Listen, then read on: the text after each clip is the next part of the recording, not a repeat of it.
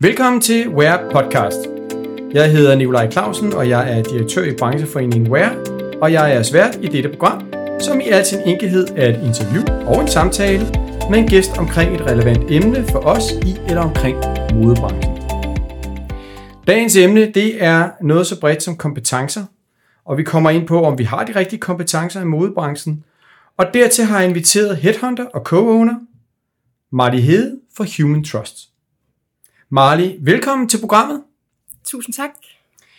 Kan du ikke bare lige starte med at præsentere dig selv? Det kan du tro, det vil jeg rigtig gerne. Tak. Jamen, mit navn det er Marley, og jeg er som sagt uh, headhunter og partner i rekrutteringsvirksomheden Human Trust. Og vi uh, har kontor i Aarhus og i Horsens, men uh, rekrutterer i hele landet. Og uh, jeg har været med siden uh, 2017 og har selv en uh, lang baggrund i tekstilbranchen, så det passer jo rigtig godt ind i, at et af de ben, vi rekrutterer til, netop er livsstilsbranchen. Så det gør jo, at jeg forhåbentlig har en god forståelse for varens gang fra, fra A til Z, og øhm, også har en, en forståelse og respekt for den øh, passion, som øh, branchen jo også er, er kendt for, og som jo også gør, at jeg synes, det er mega spændende at arbejde sammen med øh, de samarbejdspartnere, vi har, som også ofte er ejerledere faktisk, som vi kommer rigtig godt ind på livet af. Øhm, Udover at rekruttere til fashion og livsstil, så har vi også et par andre forretningsben. Vi rekrutterer ind til det, vi hedder, det, der hedder food production og teknik. Vi har det, vi hedder, det hedder tech og IT. Vi har byg og bo, og så har vi auto og logistik. Men det, vi sidder her for i dag, eller står her for i dag, det er jo så øh, fashion og livsstil.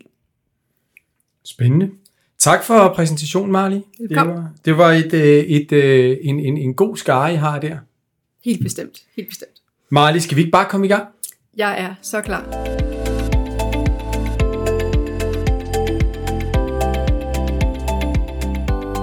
Jeg har også været i modebranchen nogle år, og du kender den også øh, for mange år tilbage, og man kan jo sige, at vi typisk har haft sådan et rekrutteringsforløb, hvor man ret ofte startede ude i en detailhandelsbutik, og så stille og roligt gjorde sin karriere, og så kom man måske ud og var sælger, eller man var god til noget med produkter, og så, så, så den vej igennem, så igennem sit netværk, så fik man ligesom et job i en, i en modevirksomhed. Men kan du mærke eller oplever I i virksomheden, når I searcher, at der er sket en ændring i forhold til de kompetencer, øh, man søger ind i branchen? Ja, helt klart. Og jeg tror, du har ret i, at da jeg selv rekrutterede til branchen øh, for mange år siden, der synes jeg også, det var fedt, når folk havde været på gulvet. Og øh, det synes jeg da stadigvæk, at der er nogle rigtig gode elementer i, for det handler også om at bygge nogle stærke relationer. Men jeg, jeg oplever i den her tid, og selvfølgelig også øh, grundet covid, at at hele den øh, digitale rejse, øh, den er jo øh, den har bare fået rigtig meget fart på. Øhm, og jeg oplever, at der, hvor vi for nogle år tilbage sådan, søgte efter de der e-commerce øhm, managers, som var nærmest de fembenede lam, der skulle kunne alle facetter, eller en, en SoMe-koordinator, som skulle, skulle skrive lidt på Instagram og Facebook, så er vi i nogle andre roller i dag. Dem har vi stadigvæk de her roller, men ligesom om der er bygget et lag på, hvor vi snakker øh, Head of Digital, øh, vi snakker øh, SoMe Managers. Altså, altså nogle gode danske titler. Nogle rigtig gode danske titler. og som også, øh, hvad skal man sige, kært barn mange navne. Ja. Eller kært, hvad hedder det? Hvad hedder det? Ja. Kært barn mange navne. Kært barn mange navne, og det betyder ja. jo også, at, øh, at nogle gange er lidt forvirring om, hvad ligger der så i de her stillinger. Og der har vi jo sådan en opgave i det, jeg laver, at få defineret, jamen, hvad er det, man rent faktisk skal kunne. Og der kan faktisk godt ligge en stor forskel fra virksomhed til virksomhed. Ja. Øh, så oplever jeg også, at, at øh, effektivitet er jo på... Øh, ja, det er, jo, det er jo op at vende hele tiden, og det har det måske altid været, men i dag snakker vi måske mere digitalisering, automatisering. Øh, jeg, jeg mærker oprustning på den her økonomiske side, og måske selv, selv efter covid, altså har vi de rigtige kompetencer. Der er jo nogen, der under covid har mærket, øh, hvor hårdt det kunne være at stå uden den rette, måske CFO eller økonomiansvarlig ja. øh, i sådan en periode, og så opruster i dag. Det har vi i hvert fald mærket. Men er det så, øh, altså er det stadigvæk in-house search? Altså at det er folk, der skal sidde i virksomheden? Det er folk, der sidder i virksomheden, ja. ja. ja. Og have en, en, en, en form for, kan man sige, direktions kan man sige, ansvar og, og, og være med til ligesom at, at holde, øh, holde kan man sige, virksomheden på det rette spor. Ja, specielt når, når det nu er noget covid, ligesom vi har oplevet, øh, det hele rusker en del, og mere for, for andre end, øh, mere for nogen end for andre, at man har den der kompetence, der, der kan stille skarpt og øh, har overblikket og bevarer overblikket, øh, når, det, når det er hårdt. Øh, der har vi oplevet en del øh, rekruttering af kølvandet i hvert fald, hvor man har sagt, øh, vi har simpelthen fundet ud af, at vi ikke har haft de så stærkeste folk på posten. Ja. Der er også nogen, der klarer det rigtig godt, det, det skal jeg så også sige, men, men det er der, vi har mærket en, en efterspørgsel. Ja, der er nogen, der er vokset med opgaven, og der er nogen, der er faldet igennem yes. opgaven, kan man sige. Helt ikke? Og det, ja. det, er jo, det er selvfølgelig altid, det sidste er altid mega uheldigt, ikke? fordi at, øh, hvordan skulle man også have testet dem for den krise, vi har været igennem, hvis vi lige ja. skal sige øh, coronakrisen, ikke? Men jeg tror, at de fleste har stoppet op øh, og sagt, øh, har vi de... Øh, har vi de rigtige ressourcer øh, til den her næste rejse? Øh, og det tror jeg, det et eller andet sted kun har været sundt. Det tror jeg, branchen burde have gjort øh, løbende. Det er der også nogen, der har gjort. Men sådan generelt tror jeg, at det har været sundt lige at skære ind til benet, i hvert fald i en periode, og se, hov, hvordan gør vi det med de her kompetencer? Men jo så også, når man øh, begynder at skulle øh, ansætte nye medarbejdere, lige stoppe op og sige, jamen, skal det være en en til en med den, der var der før, eller skal vi faktisk have en helt anden kompetence? Ja. Altså man kan jo sige, at øh, jeg oplever i hvert fald, det kan du måske korrigere mig i, fordi du sidder med det hver dag, og, eller I sidder med det derovre og, og kan se, hvad der rent faktisk sker. Men vi, jeg synes jo, vi som brancheforeninger og organisationer i mange år har ligesom prøvet at råbe specielt den kreative branche op og sige, hey, har I de rigtige digitale kompetencer? Er I med på den her digitale udvikling? Og der har man ligesom måske holdt lidt fast i at sige, at det er jo produkter, der skal komme først, og det er vigtigere, og, og jeg bliver ikke mere kreativ af, at jeg er digital, og, og, og alle mulige andre øh, ting, man ligesom har holdt tilbage. Og der må man nok sige, at, at, at der er måske nogen her, øh, og, og det er nok også det, I oplever, at der har været for lang tid om at sætte i gang med det her. Øh, det ved jeg ikke, om I oplever også. Jo, og man kan sige, at de, de virksomheder, vi arbejder sammen med, er jo på forskellige niveauer. Nogle er, er langt og måske first mover på den digitale rejse, og andre halter. Øhm, og det kommer selvfølgelig også an på, hvad det er for mennesker, der er i virksomheden. Hvis det er en ejerleder, som ikke selv har det store kendskab til den digitale rejse, så er rejsen jo også bare sværere, fordi det er jo nemmere at designe eller indkøbe det produkt, hvis det er den vinkel, man selv kommer fra. Øhm, så, så det der med, at der kommer nogle kompetencer ind og begynder at fortælle, jamen øh, det er det her, der sker derude, og, og jo mere, jo flere gange historien bliver fortalt, ligesom da vi skulle lære at cykle, jo flere gange vi cyklede, så kunne vi også cykle på et tidspunkt. Ja. Så, så, og der, der tror jeg da, at øh, mange er med, men der er stadigvæk nogen, hvor jeg sådan undrer sig over, åh, kom nu ja. afsted. Ja. Men vi kan håbe, de kan blive inspireret af deres kollegaer, ikke? Jo, helt klart. Men, men, men hvor ligger de største udfordringer i det her, i at få tiltrukket de her nye kompetencer? Nu hører vi jo for øjeblikket, at der er mangel på arbejdskraft. Øhm, og det vil sige, der må også være mangel på den rigtige arbejdskraft. Ja, altså nu læste jeg lige i dag, at, at det her ved udgangen er Øh, andet kvartal er, er 53.500 ledige stillinger. Og det har aldrig været, der har aldrig været så mange ledige stillinger siden, øh, siden finanskrisen, altså lige inden finanskrisen. Øhm, så det gør selvfølgelig, at det er arbejdstagers marked, om vi, om vi vil det eller ej, på rigtig mange områder. Så du siger, at det er lige nu, medarbejderne skal slå til? Ja, øh, helt klart. Øh, men jo også, at det gør, at de, de i hvert fald på nogle områder har fat i den lange ende. Øh, og det betyder ikke, at man skal, man skal få dem hele vejen igennem, men, men det betyder, at, at virksomheden er nødt til at være indstillet på, at, at der er andre præmisser, der gælder, også i kølvandet på, øh, på covid. Og, og her snakker vi ikke kun løn. Går Nej, overhovedet ikke. Nej. Altså, jeg tror, det, det der til, til at tiltrække dem, det er jo noget med at... Jeg tror ikke, man kan sige, at nu, nu gælder den her regel for, for alle på arbejdspladsen. Jeg tror, man er nødt til at kigge ind i nogle individuelle behov. Vi har mennesker, øhm, der gerne vil køre langt, vi har nogle, der ikke vil køre langt, og hvad, og hvad betyder det? Øhm, og jeg oplever, at, øhm, at der er virksomheder, også nogle af dem, vi arbejder sammen med, som øh, her efter covid øh, desværre har fået opsigelser fra dygtige medarbejdere fordi de har øh, fået smag for den her tid med covid, hvor man måske både kunne være effektiv hjemme og få lidt mere for hånden, og det passede med at skulle hente nogle børn, øh, og så lige pludselig skulle tilbage på arbejdspladsen øh, syv dage om ugen. Øh, der er nogen, der valgt at sige, at det skal jeg simpelthen ikke mere. Nej. Øh, så den der individuelle fleksibilitet, tror jeg, jeg kalder det.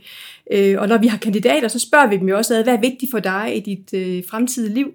Arbejdsliv, så siger de alle sammen, eller mange af dem, jamen det er fleksibilitet. Og det er jo rigtig mange ting, så jeg tror, det er vigtigt, at man finder ud af, hvad er den øh, enkelte ansættes behov for fleksibilitet, samtidig med, at det går hånd i hånd med, med det, virksomheden øh, det gerne det, vil. Lige spørge om. Det går der, begge veje. Ja, det gør det nemlig, ikke? fordi at hvis virksomheden også gerne vil bevare en vis form for kultur og sammenhold og team spirit og hvad man ellers kan lægge på af ord, så, så skal folk jo også ligesom møde op en gang imellem. Ikke? Helt klart, og jeg synes ikke, det ene udelukker det andet, men Nej. hele den der tanke med working remote og home as working zone, altså vi har en virksomhed, som simpelthen har kaldt det i dag, home as working zone, og det gør det også legalt. Så har de tre andre zoner, man kan arbejde i, men, men øhm, det, det, det gør, at, at, øh, at at man har en fælles øh, tro på, at det at arbejde hjemme også er en mulighed, øh, når, når det er muligt for, for begge parter. Det her det behøver måske ikke kun at være modebranchen, men nu, nu tager vi jo af, afsæt i den øh, i, i de her podcasts her.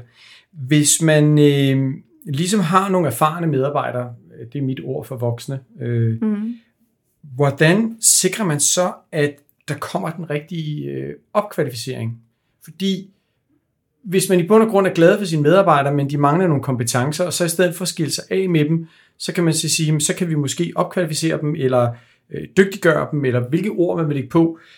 Hvordan sikrer man det? Er det noget, I også hjælper med, eller er det noget, som du ved, at der er nogen, der vælger at gøre? Øhm, kan, kan du komme lidt ind på det? Jamen, som eksempel, det, det jeg kom til at tænke på, da du stillede mig spørgsmålet, handler mere om øhm, den udvikling, der også sker, måske også, måske også i forhold til det digitale. Øh, vi ansætter jo en del designer også, og øh, der kan vi jo mærke, at hele det der med at kunne tegne i, i 3D, det bliver en, en større og større ting, vi har virksomheder, der lige har hørt om. Så er der nogen, der har folk afsted på kursus, så er der nogen, der bruger det øh, hver dag. Øhm, men det er jo noget, der er kommet for at blive, og, øhm, og det er jo der, hvor virksomhederne også, både virksomheder og kandidaterne jo øh, skylder sig selv at kigge ind i, hvad kan vi bruge det her til, og ikke først øh, gøre det eller sætte sig ind i det, når det sådan er, altså nu, nu skal vi virkelig gøre det, for ellers kan vi ikke være med længere. Og der, der synes jeg nogle gange, at tingene blev lidt på bagkant, øh, hvor man med fordel kunne have sendt nogle øh, mennesker afsted og lave det her, vi kalder sådan train the trainer, så der er nogen derude og bliver superbrugere på noget, som så lærer fra sig. Altså den der, den der lidt langsommere integration i virksomheden, i stedet for, nu skal vi bare køre det her fra næste kollektion. Men er det fordi, at man at, altså, oplever I lidt, at det er kommet bag på arbejdsgiverne, at der lige pludselig er den her mangel? Altså har man, og det kan man jo have svært ved at, at, at, at nærmest øh, bebrejde dem, at man efter sådan en coronakrise her, hvor hele landet nærmest var lukket ned, og der var ingen, der vidste, hvad der skulle ske, at man måske også har skillet sig af med nogle medarbejdere, og man har gjort forskellige tiltag, og så lige pludselig så opsvinget her måske kommet hurtigere, end man havde regnet med. Det, det må der vel også ligge lidt i det. Altså, Ja, det, det tror jeg også, men jeg tror også, der, der ligger jo vel noget, øh, også øh, stadigvæk noget modstand mod forandringer. Øh, er det nu det rigtige for os? Ja, det er rigtigt. det er jo nemmere at blive det, vi måske har gjort. Øh, så hvis man har en kultur, hvor jamen det vi er vant til, så skal der jo komme nogen, enten indenfra eller udefra, og sige, prøv at høre, vi, vi kan gøre det her på en anderledes måde. Og øh, jeg er jo vild med at arbejde med ejerledere, fordi de er jo passionerede omkring det, de gør, og, de vil, og det er også ofte den hurtige vej til beslutningerne. Men det, der kan være bagsiden af medaljen, det er jo, at de ikke altid har øje for, hvad, og nu generaliserer jeg, men øh, det, på, det, på det, den anden det gør side, vi i hele programmet her, det bliver jeg nødt til at sige. øhm, øh, så, så, så, så man kan sige, jeg, jeg oplever, at altså, virksomheden skal virkelig være opmærksom på, hvad gør vi for at øh, opkvalificere, fordi øh, den der stangcelle, der bare kører ud med en kollektion fra dør til dør, er også på vej til at uddø. Ja. Øh, den designer, der måske på sigt kun kan tegne i de almindelige gængse programmer, er også ved at uddø, øh, og så videre, og så videre. Altså, øh, så kravene til at hele vejen bare blevet fuldstændig speedet op ja. på meget, meget kort tid. Ja. Men jeg tror også, at det betyder, at der vil være nogle øh, medarbejdere, som desværre ikke skal med på rejsen fremadrettet. Mm-hmm. Øh, mhm. som også skal kigge ind i du ved, selv og sige, hvad, hvad skal jeg fremadrettet? Hvad kan jeg bidrage med? Eller Øh, man kan sige, hvad er, hvad er virksomhedens ansvar, men jeg synes også selv, man har et ansvar for at, at være up-to-date med, øh, med sine kompetencer. Og når vi snakker kompetencer, så snakker jeg jo både øh, faglige kompetencer og personlige kompetencer. Det er jo, det er jo begge veje. Ja, selvfølgelig. selvfølgelig.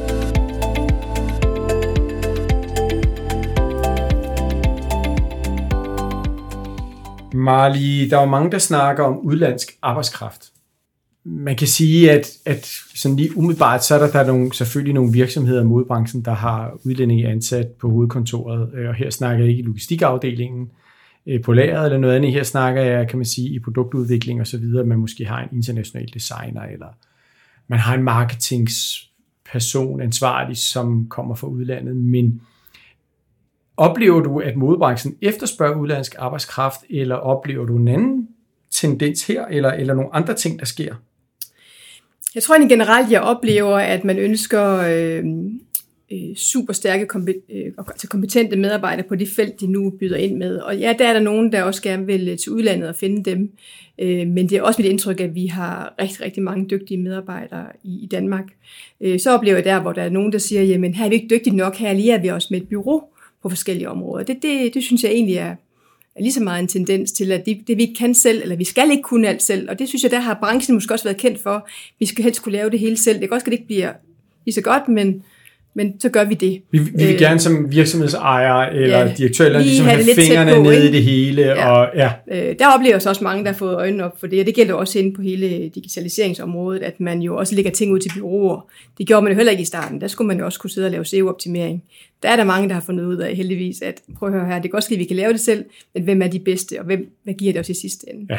Men det jeg vil sige med, med, med udenlandsk arbejdskraft, jeg, jeg oplever også, at der er danske virksomheder, der jo kigger ud af og siger, jamen, hvor kan vi få den her opgave løst bedst?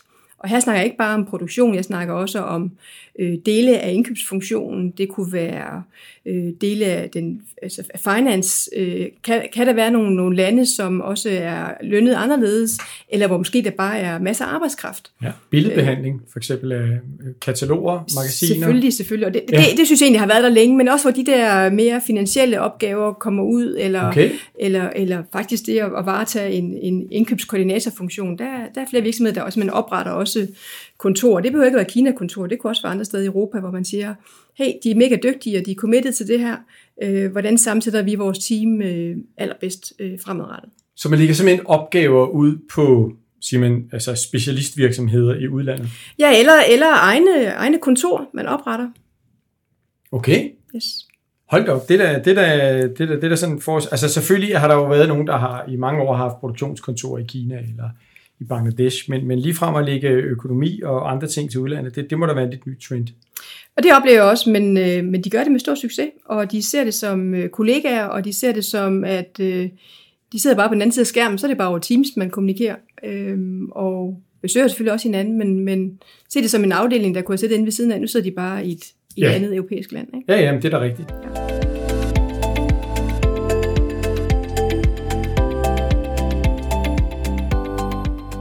Hvis nu man øh, kigger lidt på den her digitale omstilling, automatisering, Mm.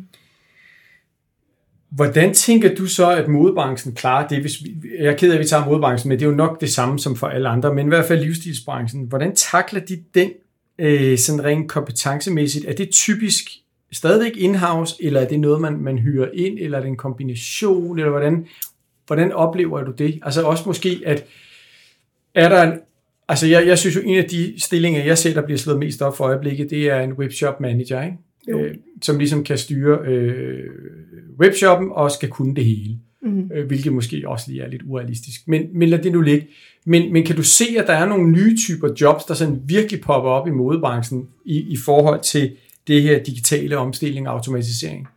Ja, altså man kan sige, det, det der er udfordrende for branchen, det er jo, øh, at den, den er i hvert fald i mange år stadigvæk er drevet af, af passion. Og ofte når det er passion, så er det jo følelserne, der, der bestemmer.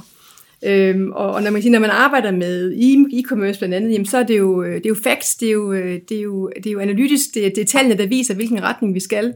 Og så kan man godt også sige, jamen det kan godt ske, at den her, det vil sælge bedre her, men vi vil alligevel den her, det her billede på, for det er nu det pæneste. Så det går i hånd i hånd, passionen Ja. og, og det her analytiske. Det er klart. Øh, men, jeg, men jeg oplever, at, at virksomhederne bliver mere ops på, øh, øh, hvordan kan vi bringe flere facts på bordet, men øh, jeg, vil, jeg vil ønske, at den her rejse havde gået hurtigere. Jeg synes, øh, når vi, vi sidder jo også med virksomheder og møder virksomheder, som arbejder med nogle af de store onliners, og når de kommer ind, jamen det er jo ikke nødvendigvis vigtigt, om den er grøn, gul eller blå. Øh, det er jo vigtigt for dem, hvad, er det, de, hvad de har solgt, og hvad siger salgstallene. Så det der med, at man på den anden side af bordet, udover at kunne skabe relationer, øh, kan, øh, kan knuse tal, øh, og hvis man ikke kan selv, at man så har nogen, der kan det. Mm-hmm. Øh, og man kan sige, at de her store onliners, de sidder jo med øh, kæmpe store budgetter og skal, øh, skal købe ind. Og jeg tror, jo mere proaktiv virksomheden er på den anden side med at sige, hey, vi kan se, det her, det sælger I ikke lige, eller det, det, skal, Ja. det, her, det, det skal I have flere af. Altså knuse de der tal. Øhm, og det er der nogle mennesker, der er rigtig gode til, men det er ikke typiske funktioner, som har været i branchen. Nej. Øh, og dem ser jeg sagtens, man kan bringe ind for alle mulige andre brancher, fordi de kan deres ting. Ja, altså i bund og grund, om man har forstand på, øh, hvordan man flytter øh, grøntsager eller frugt eller, eller, eller nogle andre produkter. Ja. Altså i det øjeblik, man går ned og kører det datadrevet, så går følelserne også lidt ud af det. Det gør det. Og, øh, og så bliver det lidt mere, som du var inde på i starten, som, som jeg synes, du sagde det her, det er det kolde fakta. Altså ja. Hvad er det, der sælger, og ikke hvad vi synes, der burde sælge, eller hvad jeg godt selv lige kan lide, øh, men rent faktisk, hvor er forbrugerne henne lige nu, ikke? Jo, helt enig. Og, og, og der må jo så være det her med, at altså, det må jeg også opleve, at der må være nogen, der søger nogle personer, som kan gå mere datadrevet til modebranchen? Ja, det er der også. Øhm, men jeg synes stadigvæk, jeg kan stadigvæk undre mig over, at der ikke er flere. Øhm, jeg, jeg tror, jeg, jeg oplever, at man stadigvæk, når vi arbejder med for eksempel store onliners, at det er øh, for mange vedkommende, virksomheds den samme person, som servicerer onlineren. Som også øh, servicerer den klassiske B2B-kunde, altså ja, en kunde. Ja. ja.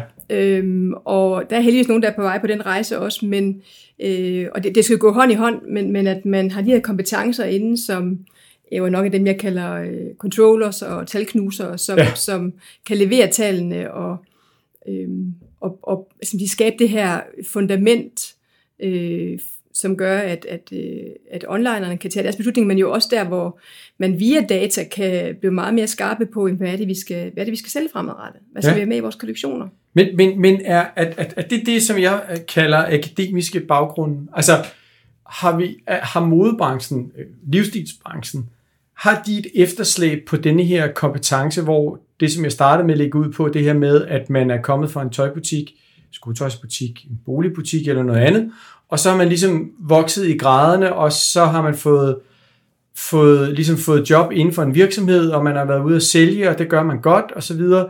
Og så lige så står vi nu her, hvor vi står i dag, hvor den digitale udvikling og automatisering ligesom bare buller der ud af. Og det er igen hele snakken øh, i den her podcast omkring kompetencer og kompetencer ind i modebranchen. Er der en forskrækkelse over for akademikere? Kan, kan, er der en, en manglende forståelse af, hvad de rent faktisk kan, tilføre virksomheden? Og nu kommer den sidste krølle, det er et langt spørgsmål, så du skal nok få tid til at svare også.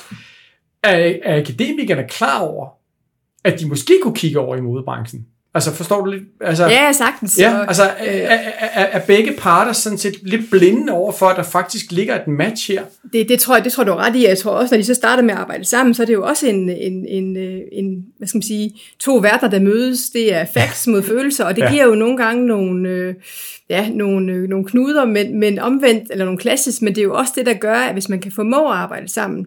Øh, jeg har blandt andet talt med nogle af de her, dem du så kalder akademikere, som sidder med teknologier, jamen jeg har fundet ud af, jamen gul skal med, fordi den, øh, den sælger så den sorte bagefter, ikke?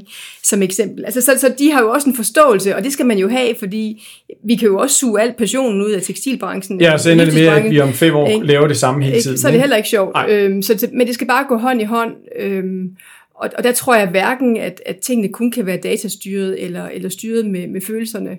Øhm, men jeg tror også, det handler om, at, at modevirksomhederne skal lukke de her akademikere ind og, og se, øh, hvad de kan bidrage med. Og jeg... Øh, men, men er de gode nok til at finde ud af, hvad de faktisk kan bruge akademikere til? Eller hjælper I dem med det, når de kommer og siger, vi skal have, nu siger jeg bare et tænkt mm. eksempel virksomhed, der kommer ned og siger ja, så siger at vi skal have en ny øh, eksportmanager. Mm. Øh, vi kunne godt tænke sig, at øh, vedkommende har været ude at sælge et af de her brands, fordi det er de kunder, vi også godt vil handle med.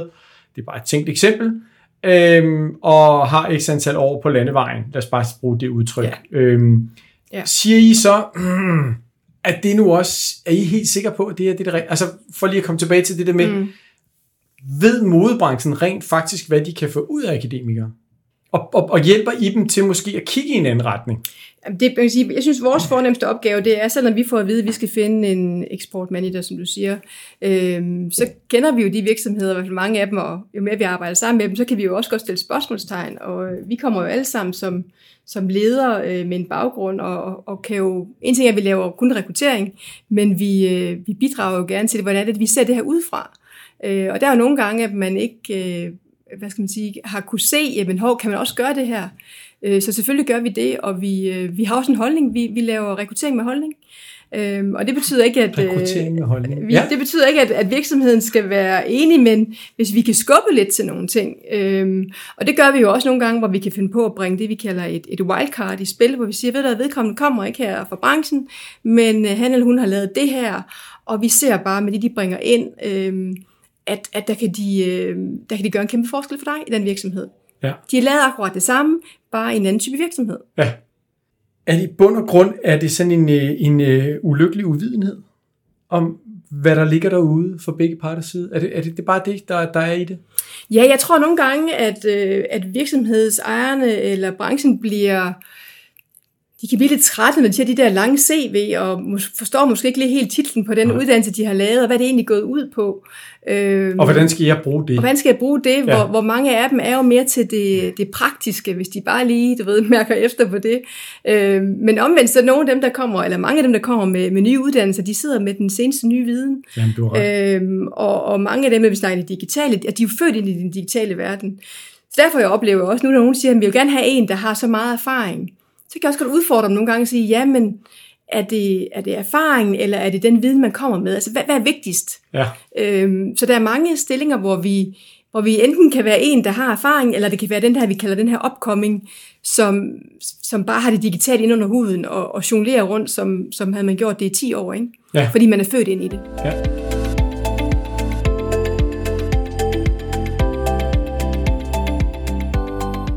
Hjælper I også, øh, altså hvordan oplever I det her med at få kompetencer ind på bestyrelsesniveau, eller på advisory board niveau, i hvert fald bestyrelsesniveau, er det noget, altså, fordi det, det er noget, det jeg i hvert fald har en forudtaget holdning til, eller opfattelse af, at det er, at specielt den kreative del af dansk erhvervsliv, er enormt dårlig til at få styr på, øh, på en direktion eller en bestyrelse, lad mig sige det sådan, specielt hvis, hvis ejerlederen eller ejeren af virksomheden også er den, der leder virksomheden hver dag, og typisk er direktøren i virksomheden.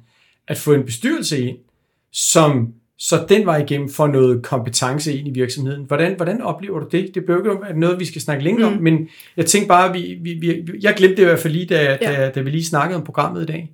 Jamen altså, vi, når vi arbejder med ejerledere, så råder vi dem jo altid til at få nogle input udefra, øh, for også at vokse og have nogle sparringspartnere, fordi hvem er det ellers, de skal spørge? Øh, og jeg tror egentlig, at der hvor det måske tidligere var øh, revisoren, der var virksomhedens nærmeste sparringspartner, så kan det lige så godt være os som, som headhunter. Øh, så vi, øh, vi kan godt være med til at, at finde de mennesker, som vi tror vil matche en virksomheds, virksomhedsejer øh, rigtig godt. Og det kan enten være i et advisory report, eller det kan være i en bestyrelse.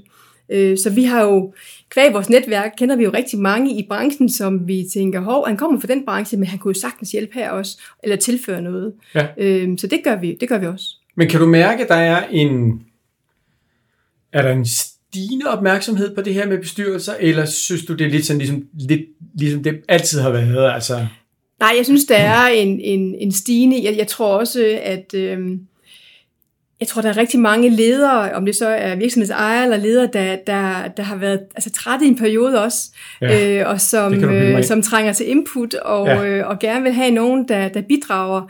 Altså ligesom øh, løft ået, hvad, hvad kan, vi, kan vi løfte i flok, øh, og gerne have nogen, der kommer med nogle input udefra, Ja. ja. så man ikke stiger sig blind på sin egen virksomhed. Ja. Det, øh, men øh, jeg er jo en stor fan af, at man, øh, at man får noget bestyrelse ind, så, øh, så jeg håber, at, øh, at det er i hvert fald noget, vi ser som et, øh, som et, som et, som et spill-over af, af den krise, vi har været igennem lige nu, fordi jeg tror, at, at de udfordringer, der ligger derude, har jo nok altid ligget der, men de er i hvert fald blevet speedet op øh, og kommet tættere på. Øh, altså, alting foregår bare meget hurtigere, ikke? Jo. Og, øh, og der kan det altså være rart at lige have nogen, man kan ringe til, øh, i hvert fald bare lige et par gange om året, øh, og, og mødes og finde ud af, er vi der, hvor vi er? Ja, det er ligesom om, at man som virksomhedsleder skal vide meget mere i dag, og, og, og det er jo der, man ved en, advisory board eller ved en bestyrelse kan, kan have de her personer, som, som tilfører den viden også, fald Ja. bidrage med den. ikke? Ja. Men øh, jeg det er glad for, at du oplever, at der er en lille øget interesse på det område. Bestemt.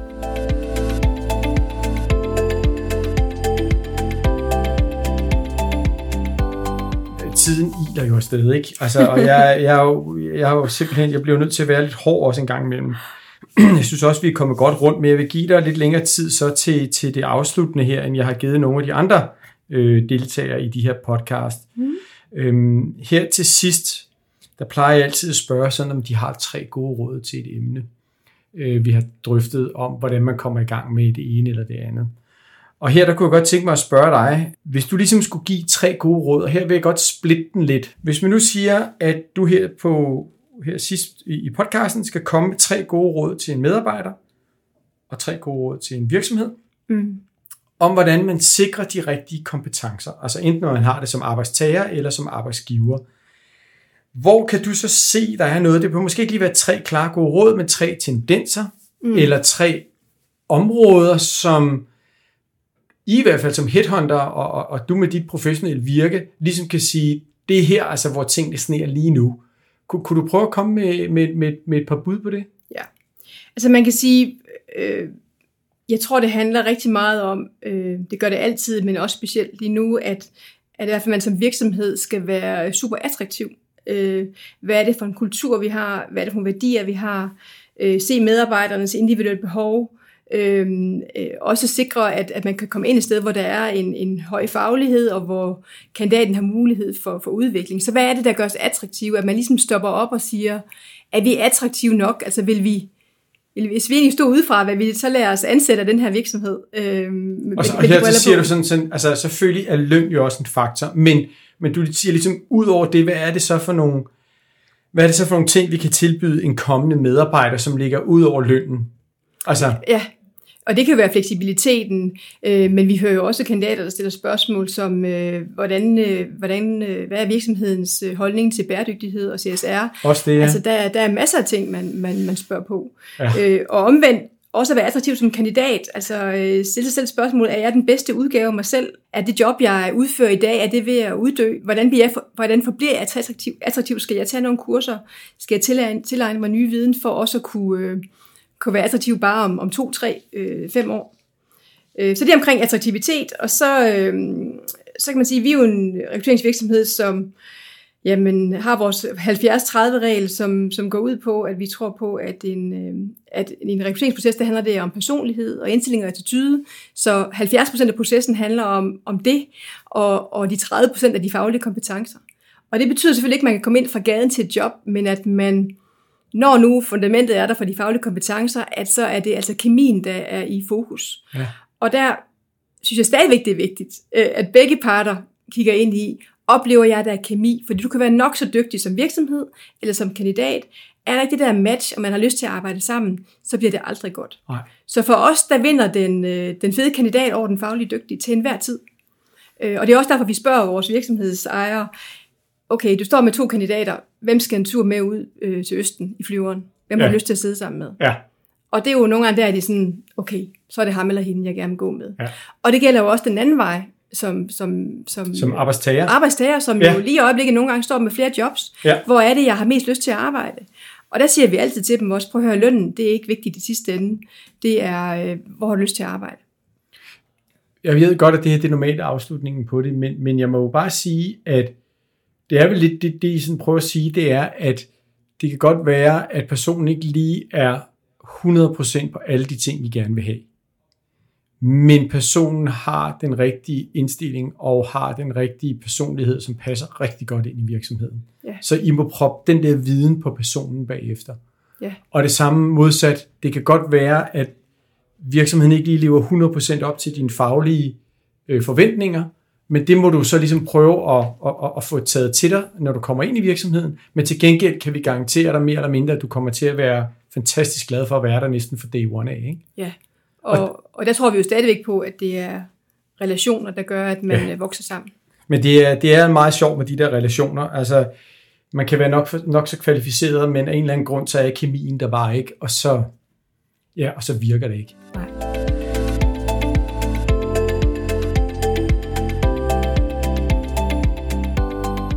Tak for de gode råd. Velbekomme, og, og tak fordi øh, tak for det her, den her samtale, som jo ligesom alle andre øh, podcasts går alt for hurtigt, og tiden flyver afsted. Øh, og vi er jo også kommet til afslutningen. Men øh, vi må jo sige, vi håber jo, Marley, du og jeg, at øh, lytterne er blevet lidt opløst. De er måske blevet også inspireret og klogere på evne, emnet om kompetencer, og hvordan virksomhederne kigger på det, og hvordan en headhunter ser på det. Og så skal jeg sige til jer alle sammen derude, at i næste afsnit, der skal vi tale om IP-rettigheder og kopiering af design. Og med som gæst til det program, der har jeg inviteret advokat og partner Johan Løje fra Løje IP. Vi håber, du vil lytte med, og tak for den her gang.